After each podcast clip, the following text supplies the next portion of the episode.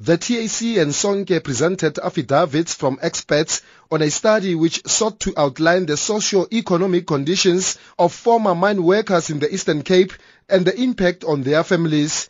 The organization says after contracting silicosis, many are left too poor and too sick and therefore are unable to access courts to seek redress. They are then left in the care of their spouses who themselves are forced to forego the chances to seek employment.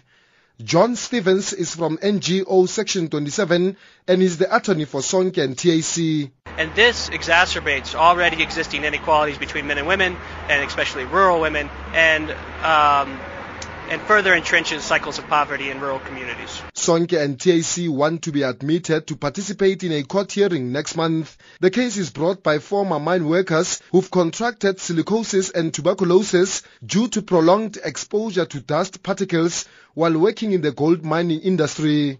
About 56 mining companies are respondents in the matter. In that case, the court will decide whether or not the mine workers can proceed in a class action lawsuit against the mining companies.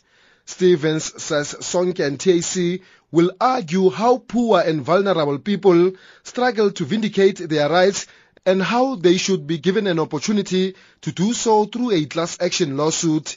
He says they want to bring in new legal arguments and new evidence to the main case in October. We also bring in evidence about international experience and difficulties in holding dominant and powerful corporations to account, as well as international law emphasizing the need for these corporations to be held to account and for people who are vulnerable to be able to uh, vindicate their rights. Representing the gold mining industry in court was Harmony Gold, Anglo Gold and Goldfields. Lawyer for Goldfields, Willem van der Linde, says the two NGOs have not spelled out precisely what it is that they intend bringing before the court to help it in reaching its decision on whether or not to grant mine workers permission to sue the mining companies.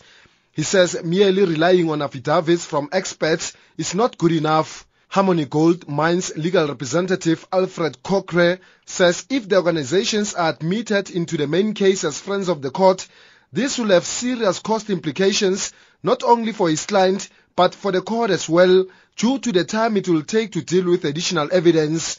The matter continues on Tuesday.